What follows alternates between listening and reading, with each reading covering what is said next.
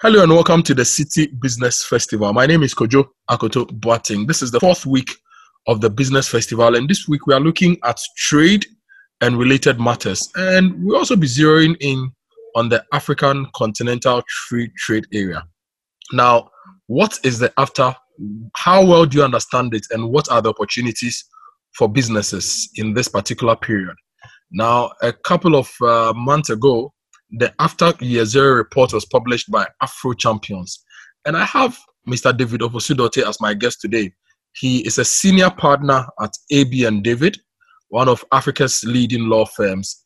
And he's also a key member of Afro Champions. Now, Afro Champions is a regional private public partnership designed to galvanize African resources and institutions to help drive Africa's integration.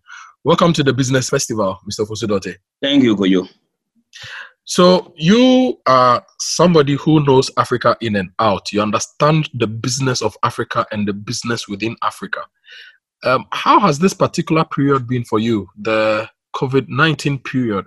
And from the um, insights you are getting from the continent, how are we dealing with this?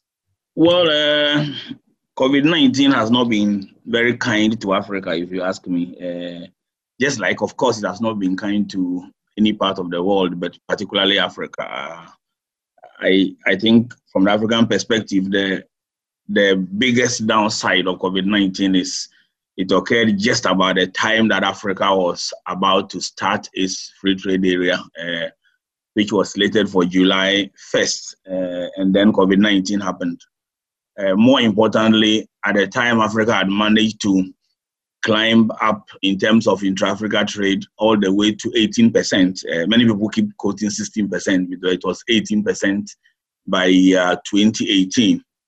And then COVID-19 happened where borders are closed, uh, so restricting movement of people, and to a large extent, goods. Uh, it affected the private sector's ability to produce uh, because of lockdowns, etc. So I expect that by the end of 2020, intra-Africa trade will drop even below the 18% that we achieved. So I think it's not been uh, very good for uh, Africa. Uh, but of course, at the, as somebody who advises businesses and somebody who uh, looks at Africa, uh, we spent a lot of time trying to draw attention of politicians, policymakers, regulators, business leaders to look at the other side and uh, other side of it and take advantage. Uh, we haven't succeeded much in that, uh, I must say. So, uh, but but I mean, the important thing is to keep on going uh, on that uh, because we think that a lot of advantage will have been taken of it, especially from the public policy perspective, which I don't think has been done to the extent we expected. so, so that is what it is. Yeah. COVID nineteen is going to result in a drop in the gains that we've seen, the 18% gains that we've seen end of this year, 2020?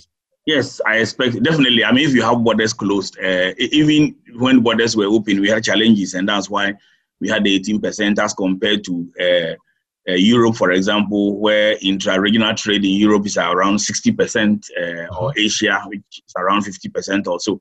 So the, the closure of borders by itself uh, is going to lead to a drop. I, haven't monitored the figures, but I think it's obvious from the fact that the people are not trading, and in particular, businesses are not producing, then they cannot be exporting. So, and I think it's also well established that many economies are going to suffer 40% to 60% uh, drop in their projected GDP. Cumulatively, all this result in in trade. And definitely, I think we will, we will go below the 18%, which is sad actually.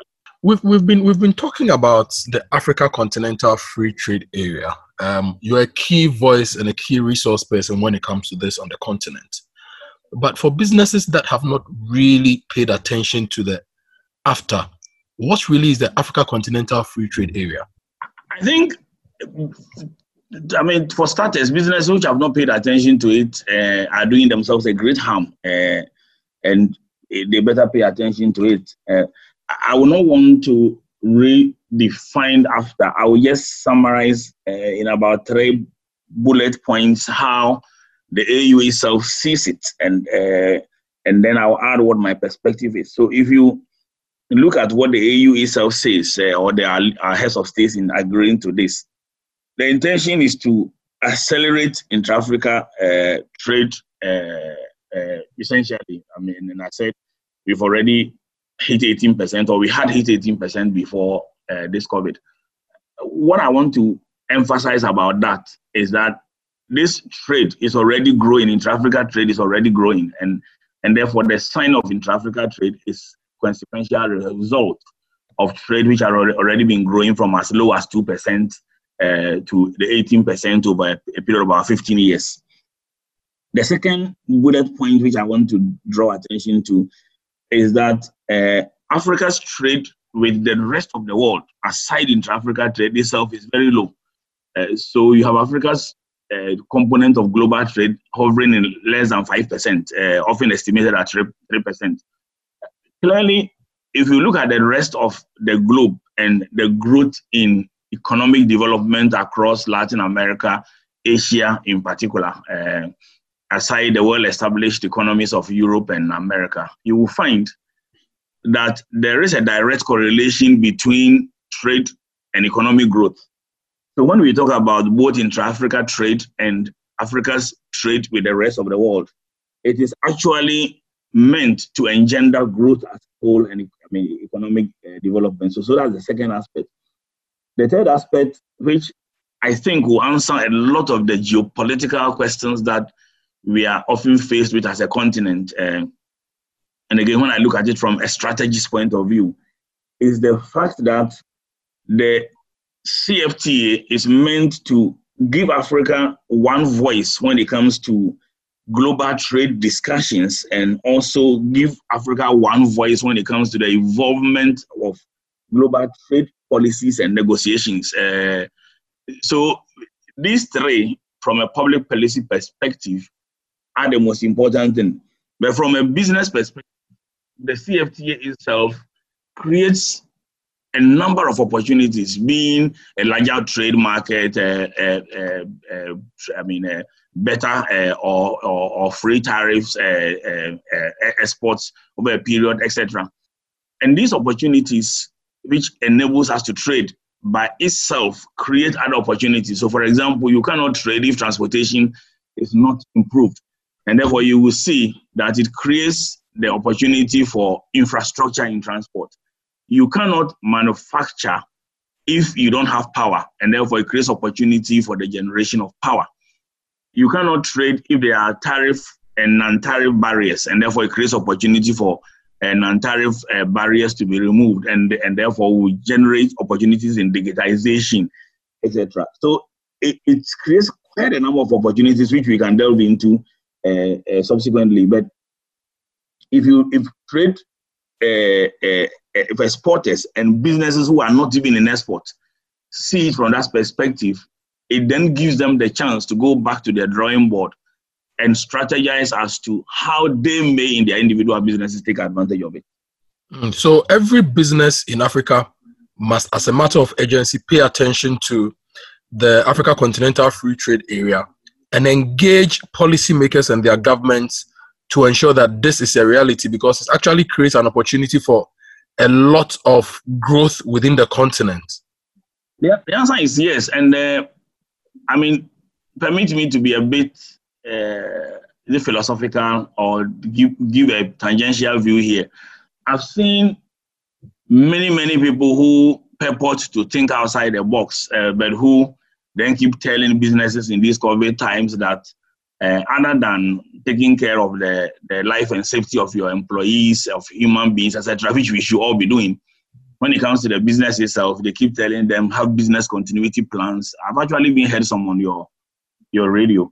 I think this is not the time for business continuity plans. If if if you are still doing business continuity plans, then you have a big, very big issue because before COVID, you ought to have had business con- continuity plans, uh, or even if you didn't have, you ought to have put some in place immediately. I think this is the time for businesses in Africa to be looking at what their CFTA plans are and what their post-COVID transformation plans are uh, and the COVID offers an opportunity for them to put that plan in place so that when the COVID is over, I mean, for want of a better word, they can actually take advantage of it. Because if the, the system changes, you are going to have another uh, very disruptive uh, uh, uh, uh issue being created by the CFTA, for which many businesses will not be prepared because they are focusing only on business continuity plans of COVID. And, and so, so having an AfCFTA strategy now is essential for businesses going forward in the in, in the short, medium, and even the long. Extremely essential. I mean, that's and you, if you understand AfCFTA, you see that it is an agenda 2063 protocol of the many protocols the AU have signed, including silencing the guns, uh, free movement, etc. So uh, AfCFTA is just one of them. And if you have an agenda for a whole continent which is designed to last up to 2063, that's about 43 years from now, and your business planning spectrum is normally five years in strategy cycles or at most 10 years, you, you are operating within that uh, uh, subset within that 43 year spectrum. So if you don't have a, a plan for AfCFTA in your business, uh, you better do that now. It's just like uh, businesses who never evolved, let me call it a China strategy. Uh, of course, yeah. depending on the size of your business. But when the whole world shifted its supply chain to China and China's influence grew, many businesses adopted a China strategy. Uh, similarly, an AfCFTA strategy is more opposite now than any other strategy if you are located in Africa. Now, AfCFTA was supposed to begin, the start of trade was supposed to begin in July. And then COVID 19 started um, in December, January globally. And then by March, most African countries were locking down. How is COVID 19 affecting the start of trade? And are we on track to really implement AfCFTA and get the growth we are looking for? I wish I could answer the part about start of trade. Uh, I mean, I can answer a lot relating to how it's affecting start of, uh, uh, uh, I mean, how it's affecting the whole AfCFTA. But mm-hmm. at a specific start of trade, I'll come to that, that issue shortly. You will see that, especially beginning March, the operationalization of the AfCFTA HQ in Accra itself uh, has been affected. Uh, Wamkele, who is supposed to be the Secretary General, uh, to the best of my knowledge, is operating out of Addis Ababa uh, and not Accra. The, the, HQ of the Secretariat is being uh, uh, put in place. Uh, yesterday, I happened to be in that building and uh, I saw a lot of activity the government of Ghana is putting in place to make sure that it starts. So that's fine, but at least the, the personnel are not in place to the best of my knowledge, which was supposed to start from March. I believe the negotiations and some of the protocols and annexes to the CFTA itself slowed down because of inability of negotiators to travel. Uh, my information is that they have resumed negotiations uh, online, as I, uh, uh I mean, through the means uh, like the one we are using now. And, and I also uh, definitely can see that with businesses being affected by COVID, export itself has slowed down. So definitely uh, that's what, how it has affected uh, uh, the AfCFTA. As to start of trade, as you yourself indicated at the beginning of this interview, Afro Champions, which is one side of my life, has pushed for the July 1st uh, to remain as the, the start of trade, even if symbolic. And uh, we did publish a, a, a, paper regarding why the CFTA must start on July 1st, and we use all the lobby powers that we have to try and influence those we can influence. I'm yet to hear a very official announcement on it, even though a lot of media publications has come out regarding its postponement, which quotes an interview.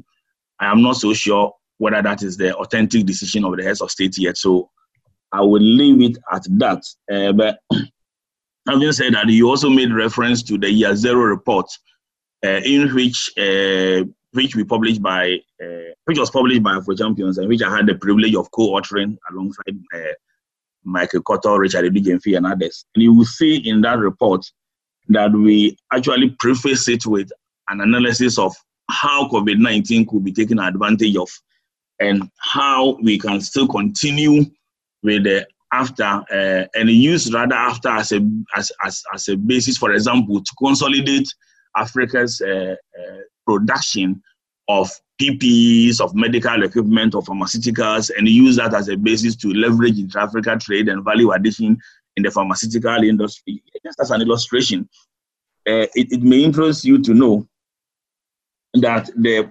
potential for exports in pharmaceuticals, as an example, is quite big uh, uh, in, in, Africa. And we are talking of about billions uh, uh of dollars that has a potential uh, to be made, which we currently import from all kinds of places. And I think Ghana maybe set a right example with the production of PPEs uh, in the country. And many African countries try to do that just because, of course, supply chains, supply chains were, were blocked. But if this could be explored further and consolidated, we are talking about ramping up our production and the ability to make uh, money from the healthcare sector alone by 2030 it's estimated at 259 billion dollars worth of money that can be made from the health sector. And in my view, COVID-19, and, and this, these are certified, I mean, data. COVID-19 has even given us an opportunity to take much advantage of. So I would think players in the health and pharmaceutical industry to put enough pressure on their various governments, one, and two, work together as a collective on the continent to try and see how we can domesticate a lot of these things and not only promoting traffic trade, but let businesses make money. Wow. So if if if we looked at things properly, we are going to consolidate local production. We are going to ensure that we meet our own demand. We supply enough to meet demand here, and also help businesses to make money. You, I, I mean, not to interrupt you, it goes beyond that. Just, just from us, let me just give you uh, some few figures, and that, that, that may give you food for thought. The current annual import bill for food in Africa is $35 billion per annum. And this is projected by certified research to grow up to 110 billion by 2025. So it's more than quadruple, it's almost quadrupling. Now, why is this so? It's because of the growth in cities in Africa. Africa has some of the fastest growing cities I mean, in the rest of the world, about seven megacities are projected to, uh, uh, uh, I mean, I, I, mean, has come up in Africa by 2030. But if you even segregate the urban food bill alone, the projected growth by 2030 for the urban market alone is 150 billion by 2030. So you, I'm talking about moving from 35 billion 110 billion in 2025 to 150 billion in 2030. Does that mean? That means that for food exports, it means there are backward linkages to the agri sector.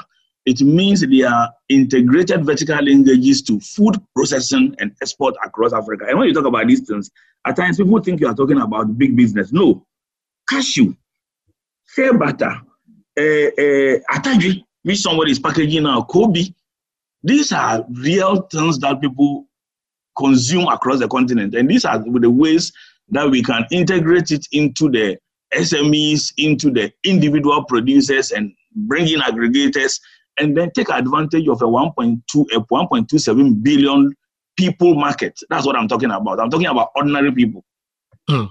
So there's no doubt about the importance of AfCFTA to our well-being as a continent, but how should governments approach it now in this era of COVID? You know, um, there was a bit of attention to AfCFTA before COVID, there was there was this buzz when the announcement was made that Ghana was going to uh, host the secretariat. Um, there was the feel good factor about AfCFTA, and then COVID came, and all attention turned to COVID and health. Now, within this particular period, whilst we deal with COVID nineteen and related matters, how should governments approach AfCFTA now? How should businesses approach it now to ensure that we get this done in the shortest possible time? with or without COVID to get the advantages that it offers? I think what government should do is to simply stick to the course. I think government is or has been on the right course for uh, all the way from 2011 when this whole ABSA um, AfCFTA thing kind of started gaining impetus to 2018, uh, launch in 2019 uh, to the secretariat coming to Ghana, etc. So, so the cost should be stayed. But in particular, we should move from the cost to involving businesses to do more. And on the other side, the businesses should also be more proactive, come together as industries and sectors to do more. And, and some examples will do. If you take cocoa, uh, Ghana and Cote d'Ivoire, we all know, control about 70% of the production capacity of cocoa. But you track, and, and currently, just as by the way, I am part of an exercise uh, that we are doing for one of the major African DFIs, which is looking at, among other things, mapping how intra-African exports uh, move. And you find out that cocoa, for example, move extra-Africa, not intra-Africa. Now you have a continent you control 70% of a commodity, and that commodity is traded with Europe, China, America, but not within the continent. Uh, clearly, what it means is that it's resulted in a situation where the value addition occurs outside the continent and not within the continent. So yes, Ghana, as an example, could be making 1.8 billion dollars per annum in terms of cocoa bond rounds every year, and that may show up our dollar uh, uh, to cedi exchange rate every every cocoa uh, uh, production or sales cycle, and to keep cocoa board as a very relevant entity for a while. But what if we actually ramped up the production cycle and looked at export of cocoa across the continent. Uh, the consumers of chocolate are not located only in Europe and in the metropolis of uh, US, They're also in Africa. So it also helps you build your industries, the, the, the manufacturing, they pay taxes, etc. Similar argument can be made for shea butter.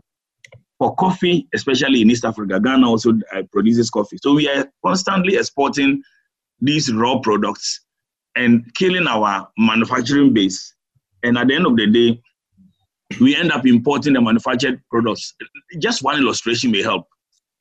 When some of us were quite young in the Ashanti region, if they say, and I have to speak to you here, that uo cocoa, uh, it actually means you are poor. And a person who has cocoa was assumed to be rich because each ton of cocoa, in, on average, a sack of cocoa was equivalent to the price of a car. And in those days, uh, that car was referring to the VW Beetle. Today, you need to sell maybe 20 or more tons of that to be able to afford that. What has happened over the period is that the manufacturing has gained, whereas the That's price of the raw product has remained the same. Yeah. Or essentially shrunk in comparison to the manufacturing. So this time, cocoa doesn't really mean you have money unless you have really, really very large, large, I mean, uh, uh, farms of cocoa so this is how we ought to be rethinking. Mm. And and from this yes, you, you um, example, from this example and analogy, if we do AfCFTA rights and if we ramped up local production and um, value addition here, we will go back to the old days where Wokoko meant you have wealth. Yeah, and, and, and the ordinary man will have real wealth, and then uh, this that's the only way when you say you are doing poverty reduction, it actually meant it makes sense. I mean, we all talk about China having moved up 400 people from the poverty line and moved them to the middle class and, and to the I mean to the wealthy class. I mean, why don't we do that? And and China did that. Yeah, 400 million people. Yeah, 400 million people in a space of about 25 years have been moved from. That's about uh, uh, how many? It's about 11 times or more the size of the population of Ghana. So you can imagine 11 times the entire country being moved across the poverty line to the middle class uh, and, and to the wealthy and, and, and to the wealthy class, want of a better word. That's what we can do. You, hmm. you may recall that aside the year zero report, uh, we also published, and I say we as Afro Champions also published something called the Private Sector Trillion Dollar Framework. If you look at that framework, you will find that it shows all the linkages regarding how you can create the backward linkages all the way to the man in the street if you were to take advantage of the CFTA. And, and those who make uh, the effort to take early advantage are going to be the ones who can optimize the advantage anyway. That was where I was uh, actually going to come to how we can um, take advantage of um, AfCFTA for the man on the streets. And in this particular um, interview, the man on the streets, I refer to SMEs. Because usually when we talk about some of these things, we think about big business. But where does um, or where do SMEs stand to gain, and how should they prepare for AfCFTA? I mean, I have never uh, ceased to take the opportunity to emphasize that AfCFTA is not for big business. It is actually for the man in the street and for poverty eradication if we get it right. So if you take cashew as an example, the planting is done by outgrowers. And there are people who will consolidate this, and the same thing will go for palm kernel or even shea butter, which is essentially not cultivated but grows largely in the wild, and people collect these things. These outgrowers bring it together to people who are buying, and there are people who are consolidating. I mean, take cocoa. Cocoa board, which sells our cocoa, is technically not a farmer. Mm-hmm. They are individual farmers who are the ones who belong to the Uo cocoa example I gave. And it is aggregated. So to, to bring the money in the street as well as the SME in, this is the time to grow aggregators and consolidators of all these goods. This is the time to introduce cocoa board type, quote and unquote, of entities that check quality and make sure that we can export the bulk. Because as individuals, these uh, uh, uh, outgrowers, SMEs, the money in the street, find it difficult to be able to meet export orders because importers from outside the, the country or outside the continent are looking for bulk. If you take the clothing market as an example, the amount of people who are estimated to need clothing in Africa by 2030 is 1.6 billion. This is estimating only a certain percentage of our uh, uh, uh, our population by then. Now, if you take that and you look at the fact that it leads to a situation where business to business linkages, where even because you buy clothes from certain country, it may attract your attention to the other country and may lead to tourism. You can see that the ordinary man who runs a hotel, a small hotel in the corner, or the ordinary tailor uh, uh, on the street of Mamobi or Nima or, or the Osu, who sews uh, African clothes and who wait until uh, somebody from Europe come on tour and walk through Osu and buy one of those kente cloth, the fortune will change because we can then begin to tell people that the authentic kente is the one that comes from Ghana, uh, which maybe the person is putting as a stole around his neck because he's a Democrat trying to exhibit and uh, his sympathy with George Floyd's death. Uh, but the linkage to Ghana uh, is missing, and therefore the ordinary stole maker of Kente is not benefiting from that particular publicity. Mm-hmm. That's how we have to be thinking. And, and, and, that way, people will be packaging things in such a way that they, it is exportable or when tourism improves, intra-Africa tourism improves, it is consumed when foreigners come here because they've been really marketed. That's how we have to, to think about it. We shouldn't think about it for just big business because if we do, what will then happen is that big multinationals will be the ones who will be benefiting and the real benefit of AfCFTA will be lost because they will then be sh- uh, shipping it out. We will need more dollars to go back and import it. And we will then also have the capital flight you want to avoid. This is the Citi Business Festival. I'm talking to David Ofosu He's a senior partner at AB and David, and he's also a member of Afro Champions. And we are talking about the Africa Continental Free Trade Area, what to understand and what it means for Africa, and how you should approach it going forward so that you ready yourself to um, um, take advantage of the opportunities it offers. Now, um, David, you just mentioned that we should prepare AfCFTA and SMEs should be the main beneficiaries. We should not make it a platform for big corporate entities, especially those that are not authentically Africa, to, to, to use to grow. And you mentioned capital flights.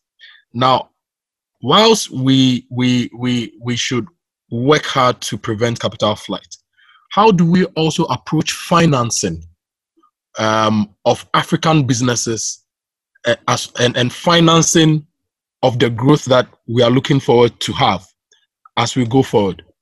Well, the the challenges that uh, are faced by traders includes export credits and export financing, among many uh, of the problems. Uh, of course, trade disputes is also part. You will see that AfCFTA has addressed the, the trade disputes by creating a trade dispute settlement mechanism. I mean, uh, we, we don't have to go into that now. But financing uh, is one of the quote unquote outstanding issues. But there is finance on the continent. And if you take, for example, agriculture, you'll find that African Development Bank, as an example, has for many years had as one of its high fives feeding the people. And feeding the people looks at financing agriculture and also financing agro processing. And with the AfCFTA coming into force, it gives much bigger uh, opportunity for you to take advantage of both the financing opportunities as well as uh, the advantage of the marketing. AfriExim is even having greater opportunities in terms of uh, ability to uh, uh, do financing uh, of such related export products. And if you go to most countries, and Ghana is a very good example where Ghana Export Import Bank uh, has facilities, and I believe much as they may not have a lot of cash to give out like the likes of AFDB or AfriExim, I do believe that they are constantly exploring such opportunities to be able to improve finance. I also think that for banks, for the ordinary banks, what they normally would look at is the market. When a bank says, "I'm assessing your business uh, um, uh, business proposal or your feasibility report," or I send my project appraiser appraiser team to look at your business, they are looking at whether or not you can pay the money back. Mm-hmm. And the only way they arrive at whether you can pay the money back is when they see that there's a market for you to sell the goods to and that the market is available and able to buy. So if you match market with production, clearly you can you can achieve a lot. And at times market is even consciously created. And again, I believe that belongs to another discussion we can have. So, so as an example, currently the banking market for SMEs alone is estimated at about 86 billion uh, dollars uh, per annum. If we decided that we wanted to just explore the opportunities for the SMEs alone. Whereas the uh, amount of money that is held by Africa central banks collectively is over $400 billion on, on the continent. Mm-hmm. A consolidated and concerted effort to work together can create the likes of financing opportunities which will enable money revolve around the continent and finance trade give opportunities to SMEs in a well coordinated manner between each individual countries, export import banks, etc., to finance this trade. So, so it is doable. And, and again, let's look at what most of our leaders do. They go to China and we take money from China Exim Bank or China CDB, etc. China Exim Bank, and I've taken the opportunity to study the history of China Exim Bank, started just like the way Ghana Exim Bank has started. That's exactly what it was some 30 years ago.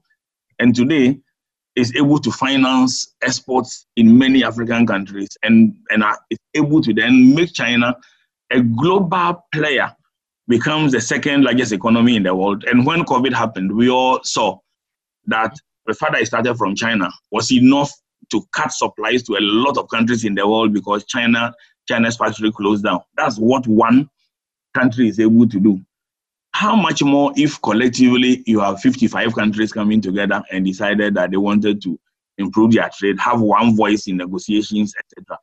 And, and, and just before anybody thinks that uh, I'm just giving Ethiopian ideas, if you put Africa's economy together, our purchase power parity makes us the eighth largest economy in the world.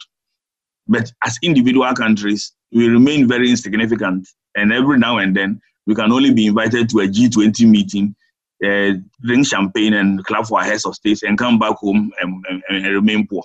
This is this is really insightful. And and to wrap up, I'd I'd, I'd like your permission to read portions of the AfCFTA Year Zero report on how to salvage and keep AfCFTA on track amidst COVID nineteen disruptions.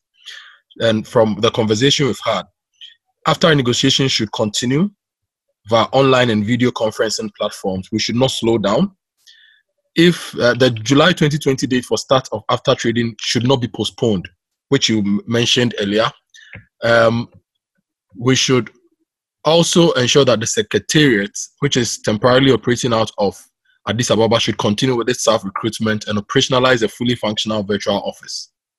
The African Union should convene a major virtual meeting of African trade ministers to deliberate on ways to keep the AfCFTA on track.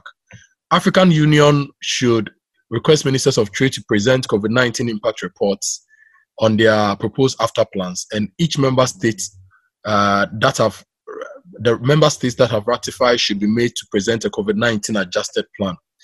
And you also um, mentioned in the report that guidelines and financing for a continental private sector and jobs recovery plan should be jointly coordinated.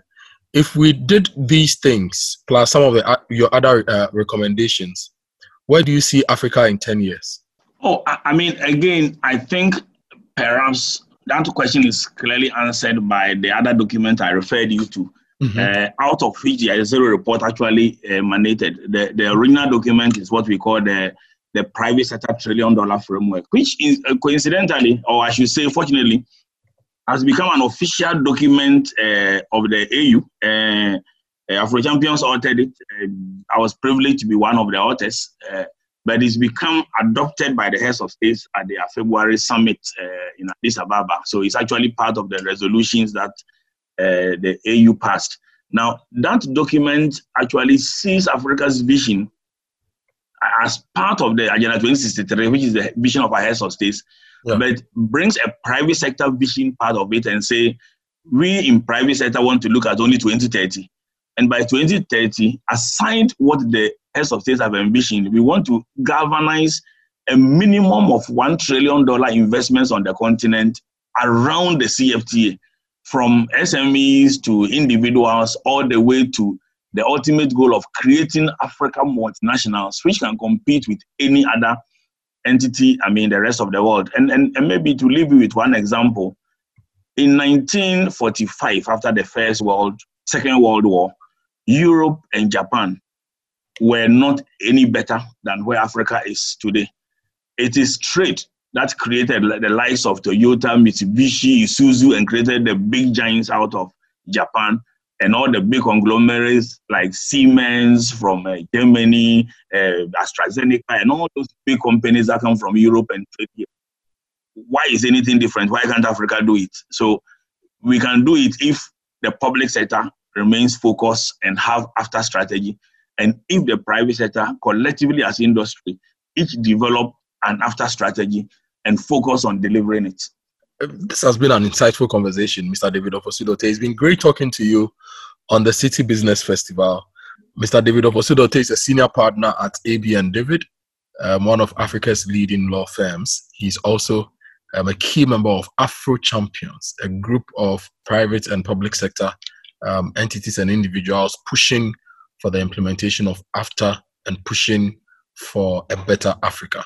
He shared his thoughts on the African Continental Free Trade Area, the opportunities for Africa, the opportunities for your business, and why and how we can all get it uh, to be implemented so that we benefit from the AfCFTA. My name is Kojo Akoto Boateng. This has been the Citi Business Festival.